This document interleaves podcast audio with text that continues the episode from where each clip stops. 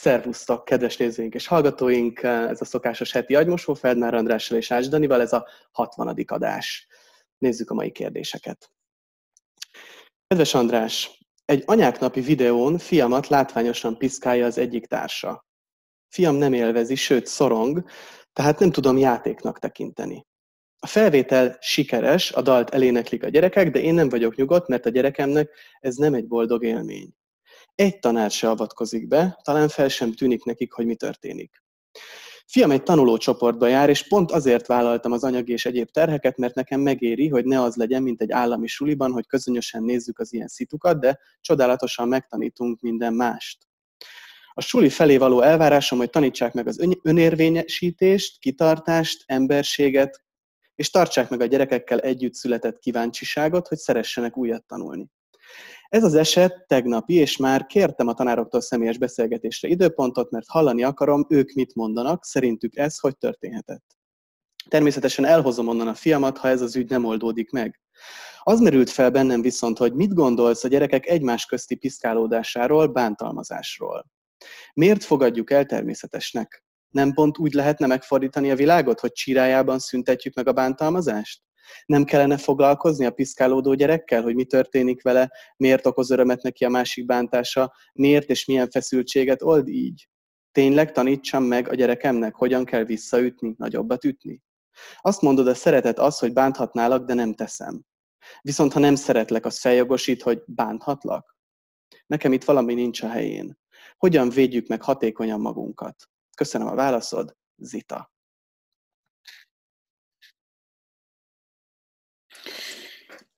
Hát, ha komolyan vesszük a kérdést, akkor nagyon hamar oda kerülnénk, hogy ami a, a teológia legnagyobb kérdése, hogy mit csinál a jó, amikor találkozik a gonoszszal.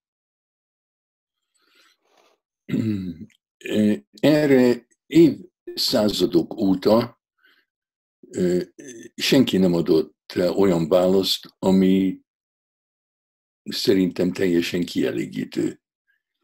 Úgyhogy valószínűleg én sem fogok tudni adni olyan választ, ami kielégítő. Szerintem ez a probléma nem oldódik meg, és nem lehet megoldani, mert tulajdonképpen lehet, hogy ez nem egy probléma, hanem ez az élet, ezt élni kell.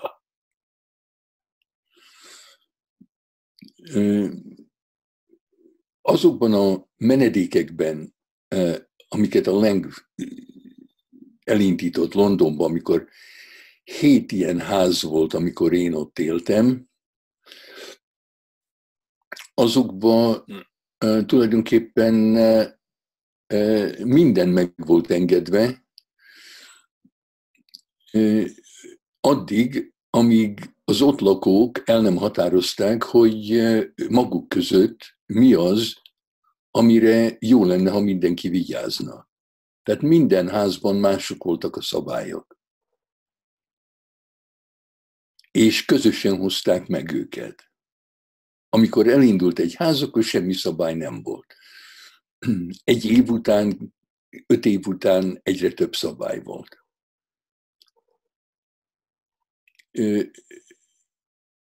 azokkal az emberekkel, akik eh, nem tudom mi az magyarul, hogy transgresszív, de a szótárban azt találtam, hogy transgredáló. Azok az emberek, akik eh,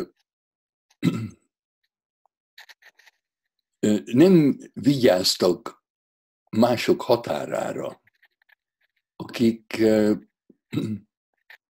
akiknek a nem nem jelentett nemet, akik minden határon átlépnek, azokkal az emberekkel tulajdonképpen nem lehetett eh, együtt élni. Azokat az embereket ki kellett közösíteni. Itt nem eh, megértésről van szó, hanem eh, arról, hogy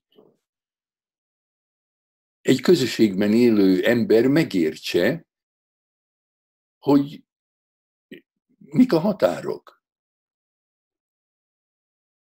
Ha nincsenek jó határok, akkor az emberek nem tudnak együtt élni, még két ember se egy házasságban. Ha mindegyiknek nincsenek tisztán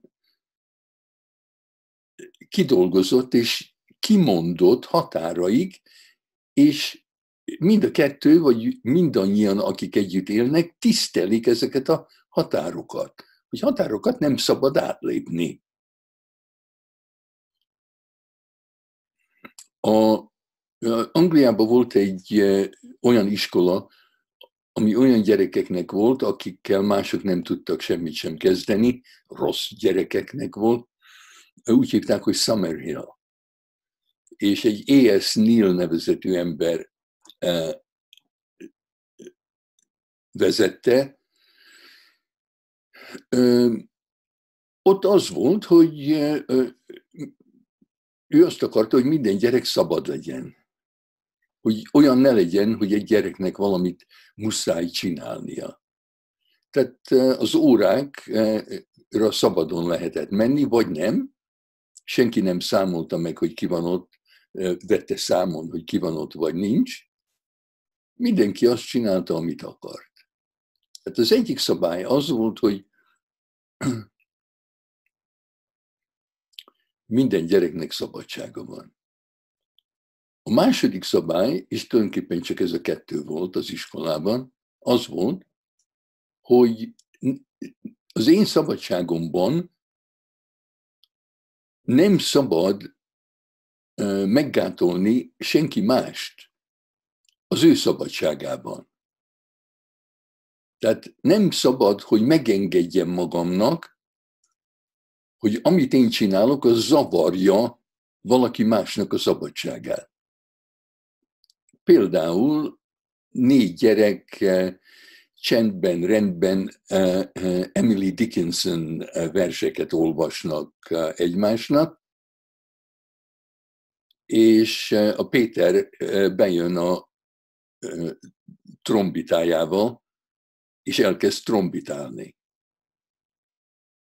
Mert abban a pillanatban két, három vagy négy tanár megjelenik, és testileg trombitával együtt felemelik a gyereket, és kiviszik a szobából, ahol a többiek Emily Dickinson-t olvastak, és beviszik őket egy hangszigetelt, őt egy hangszigetelt szobába, ahol nyugodtan folytathatja a trombitálást. Tehát szabad trombitálni, de nem ott, ahol valaki más Emily dickinson olvas. Na most az is fontos, hogy senki nem beszélget a trombitálóval arról, hogy ez nem szabad.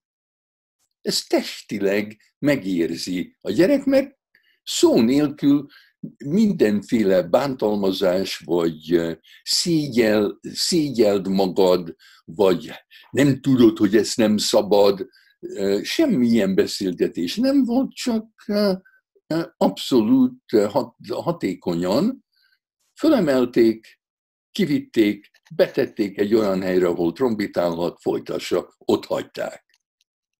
Senkinek, senkivel nem kellett beszélgetni, semmit nem kellett megmagyarázni, Szerintem ez egy remek eh, eh, eh, dolog. Tehát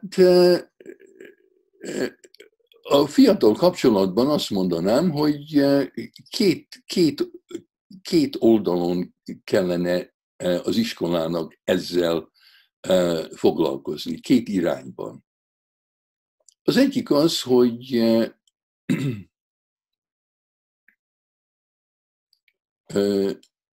legyen egy olyan jel, hogy hagyd abba. Nem. Mondjuk ez. Vagy mit tudom én, hogy elég volt, köszönöm. Csiklandozásból, piszkálásból, mit tudom én.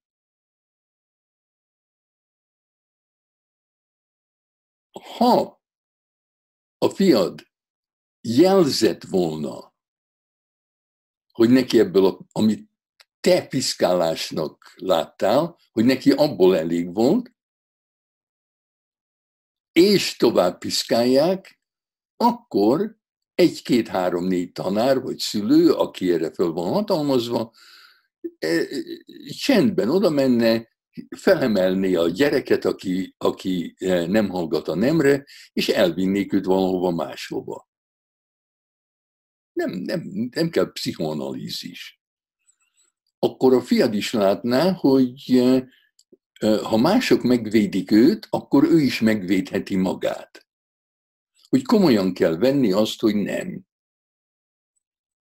A másik irányba viszont akármennyire is szeretem a szeretetet, de a szeretetnek van egy, egy kemény része is, ami az, hogy mondhassam valakinek, ha nem veszed komolyan azt, amikor nemet mondok, akkor e, eltöröm a karodat. Ne éri hozzám. Ha hozzám mérsz, eltöröm a karodat. És hogy ezt meg tudjam tenni. Ez ne egy üres fenyegetés legyen. Én senkinek nem akarom eltörni a karját, viszont nem akarok félni attól, hogy aki erősebb nálam, az fog rajtam uralkodni. Hát akkor meg kell tanulnom valami harci művészetet. És ezt lehet, én szerintem vannak olyan családok, ahol mindenki tud egy harci művészetet, hogyha bajba kerül, akkor meg tudja védeni magát. Tehát fontos, hogy a gyereket megvédjük, hogy a gyerek meg tudja védeni magát. Hát ennyi. Miért fontos az, hogy az elején ne legyen szabály? Akár egy menedékben, akár egy bármilyen közösségbe vagy együttélésbe. Nem fontos. Én csak azt mondom, hogy ez így volt. Amikor én egy csoportot vezetek, akkor csak egy szabály van. Én elneveztem az én csoportjaimat egyszabályú csoportoknak, és ez az egy szabály az, hogy ha valami nem tetszik, akkor mondják, valaki mondja ki, hogy stop. És nem kell megmagyarázni, mert néha az ember nem mondja, hogy stop, mert akkor mindenki oda, oda néz, és azt mondja, hogy na miért kell megállni. Hát nem, nem érdekes.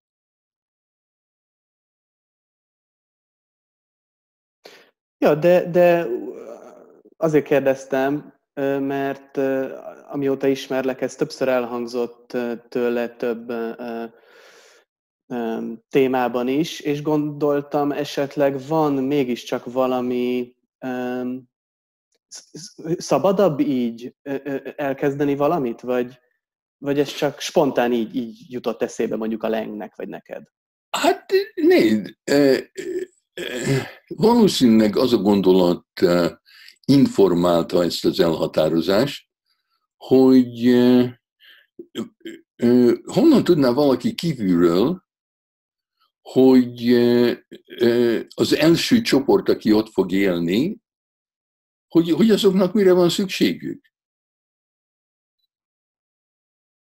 Tehát, hogy, hogy miért általánosítsunk, hogy minden pillanat legyen személyes mondjuk te és én kezdünk együtt élni, hát miért kell előre kitalálni, hogy milyen szabályok legyenek?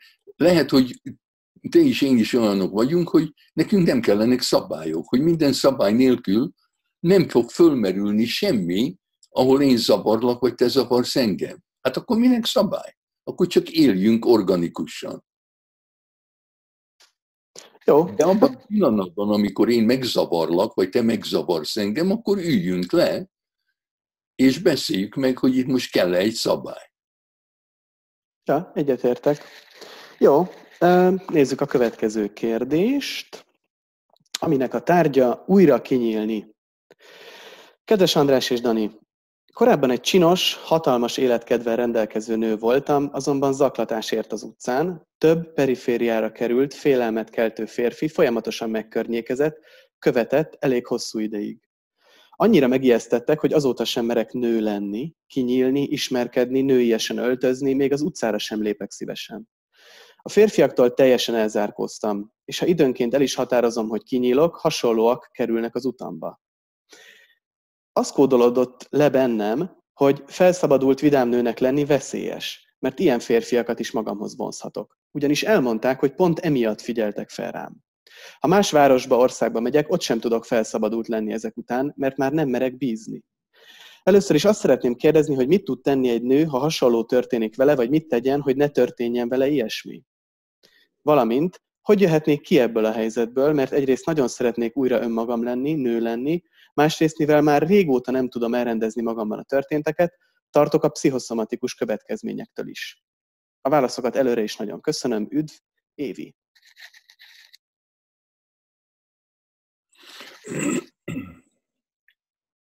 Hát kezdjük a végén. A, pszichom, a pszichoszomatikus következményekről csak annyit, hogy amit nem akarsz érezni, azt a testet fogja kifejezni.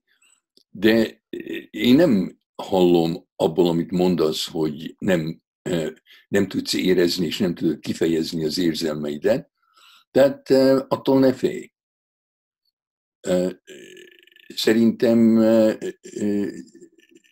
te ki tudod mondani, hogy milyen érzelmeid vannak, és gondolom tudsz dühöngeni, tudsz félni, tudsz, tudod, hogy, hogy, hogy mit érzel, és, és kifejezed.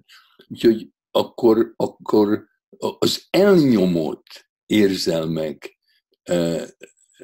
okoznak pszichoszomatikus következményeket, és mondjuk esetleg az, hogy elveszted az életkedvedet. Hát remélem, hogy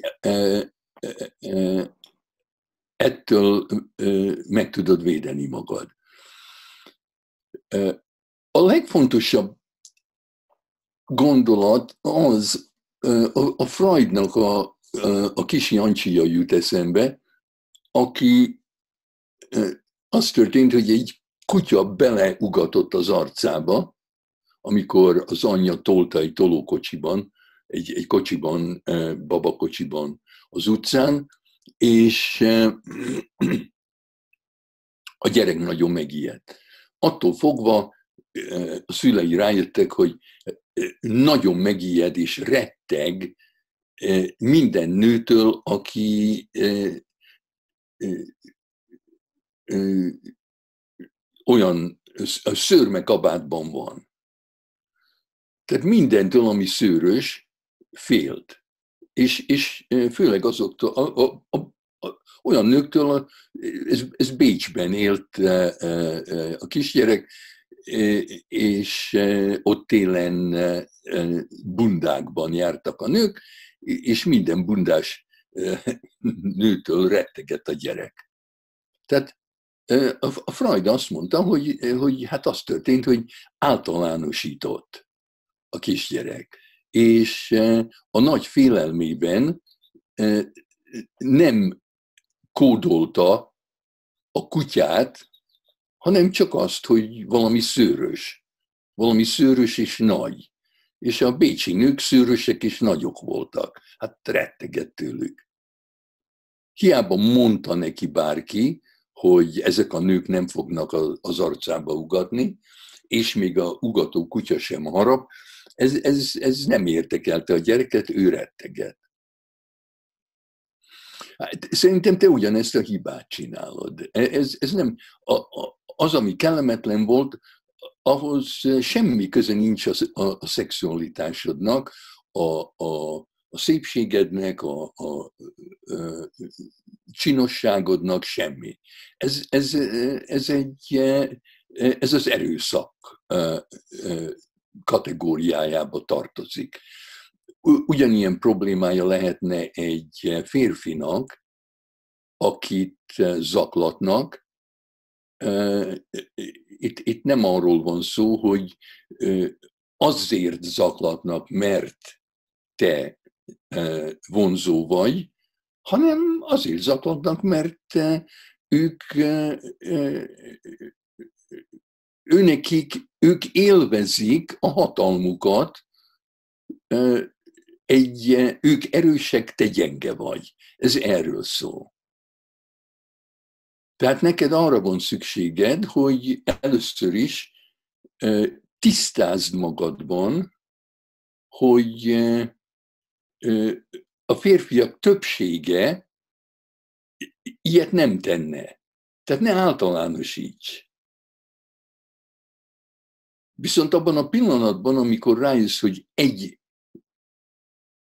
férfi ilyen, és ezt úgy le, hogy, hogy, hogy te kifejezed gesztusban vagy szóban, hogy hagyjál békén, és nem hagynak, vagy hogy ne, és ők folytatják, akármiben, akkor nem biztonságos eh, együtt lenni egy olyan másikkal, akár nő, akár férfi, akár eh, állat, aki nem áll meg, amikor azt mondod, hogy hagyd abba.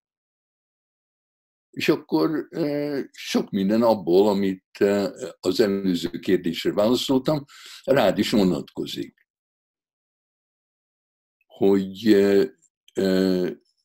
nem a szépségedet kell eltitkolnod, hanem erősödjél meg. Legyél te a legerősebb.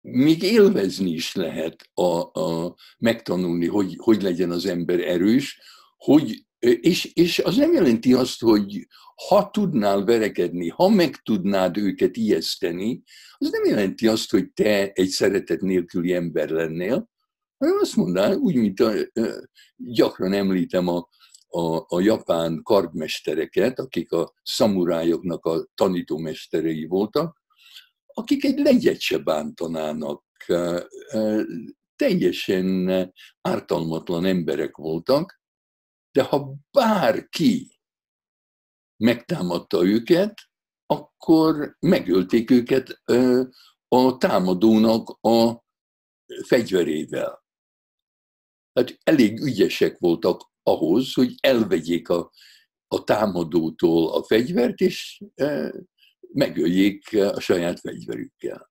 Na hát, hogyha ezt tudnád magadról, hogy te ezt meg tudnád tenni, akkor félelem nélkül sétálhatnál a világ minden városában. Vagy találj valakit, aki szívesen megvéd egy egy testőrt, egy bodyguardot, de hát ez, ez mondom, rám is vonatkozik, ez nem a nőiességedről szól, hanem a gyengeségedről. Az én praxisomban több homoszexuális férfi jött hozzám, akit megvertek, és megerőszakoltak, mint nő.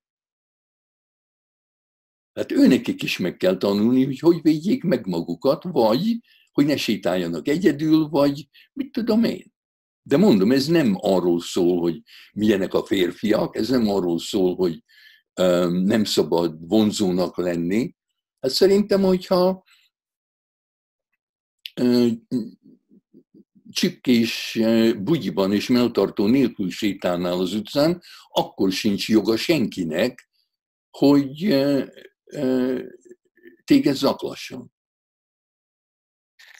Oké. Okay. Um, mit gondolsz, András? Még neki menjünk a harmadik kérdésnek is, vagy legközelebb folytassuk? Ja, csináljuk meg a harmadikat. Jó. A tárgya a hazugság a párkapcsolatban. Kedves András, a párkapcsolaton belüli őszinteség hazugság témájában lennék kíváncsi a gondolataidra. Pár hónapja felfedeztem, hogy a férjem hazudott valami egyébként nem túl jelentős dologban, csak mert az igazság kicsit kellemetlen lett volna, és tudta, hogy nem örülnék neki. Ezért inkább fenntartott egy számomra kellemes hazugságot, mert azt gondolta, így neki is, nekem is jobb lesz.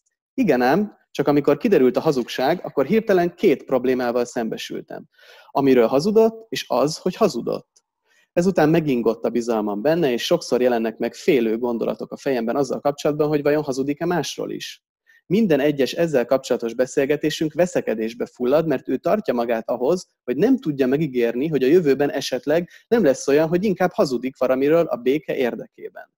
Szerintem pedig igenis meg lehet ezt ígérni, mert ez választás kérdése. Szerinte pedig ez értékrendbeli kérdés, és az ő értékrendjében fontosabb az, hogy néha inkább elkerüljünk egy konfliktust vagy megbántást, akár hazugsággal is, mint az őszinteség. És nekem ugyanúgy el kellene tudnom fogadni az ő állását, mint ahogy én szeretném, hogy ő fogadja el az enyémet. Nem jutunk egyről a kettőre. Köszönöm a válaszod. Üdv, Lilla! Hát eh, gondolom a téma az, a, a, a hatalom.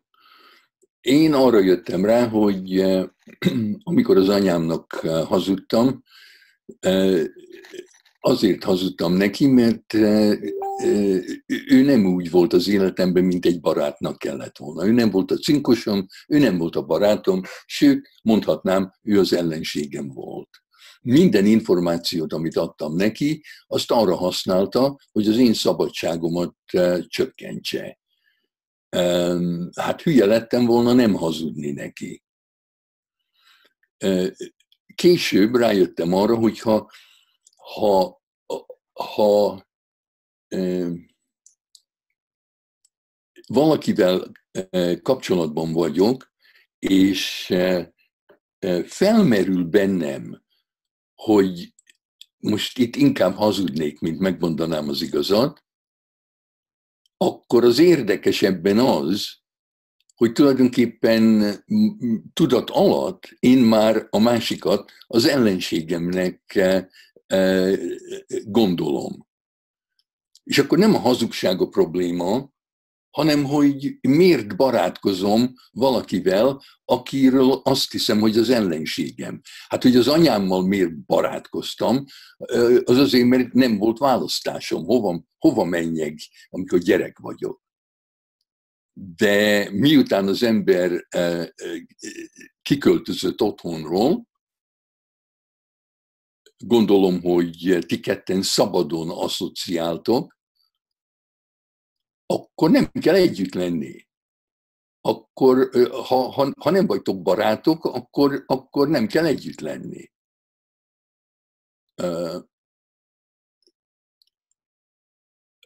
Az ember azért hazudik, mert úgy kalkulálja, hogy az, az ő igazsága nem lenne elfogadható a másik számára.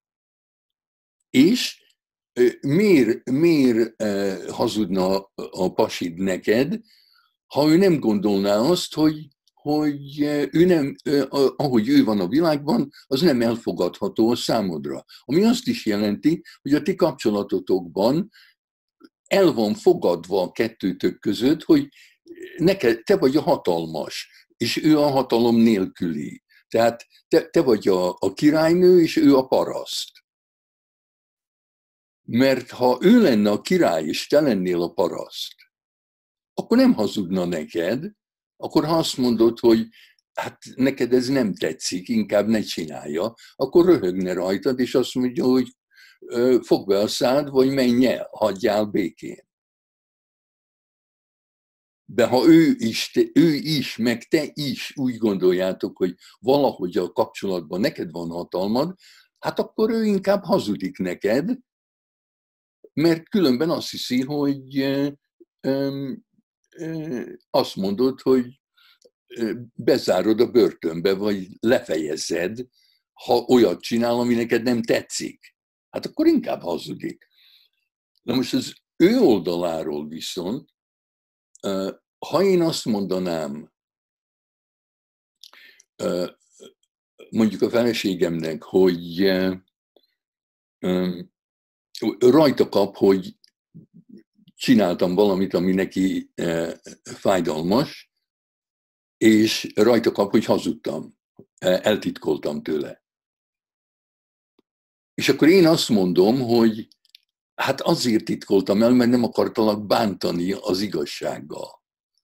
Hát akkor ő röhögne, vagy még dühösebb lenne, mert azt mondja, ha tényleg vigyázni akarnál rám, akkor ne csinálj olyat, ami engem bántana.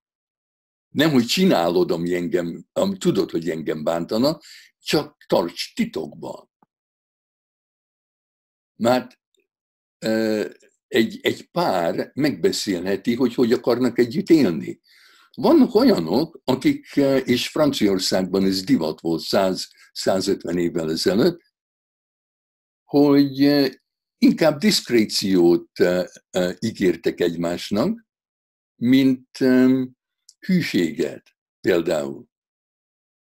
Hogy egy házasságban mind a kettő tudta, hogy bármelyik pillanatban bármelyiknek lehet szeretője, de megígérték egymásnak, hogy titokban tartják.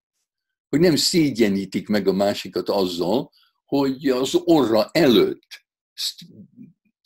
szeretkeznek valakivel.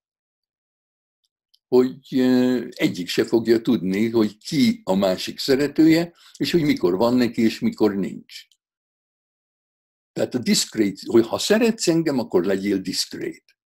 Tehát hazudjál úgy, hogy én soha ne találjam ki, hogy hazudtál.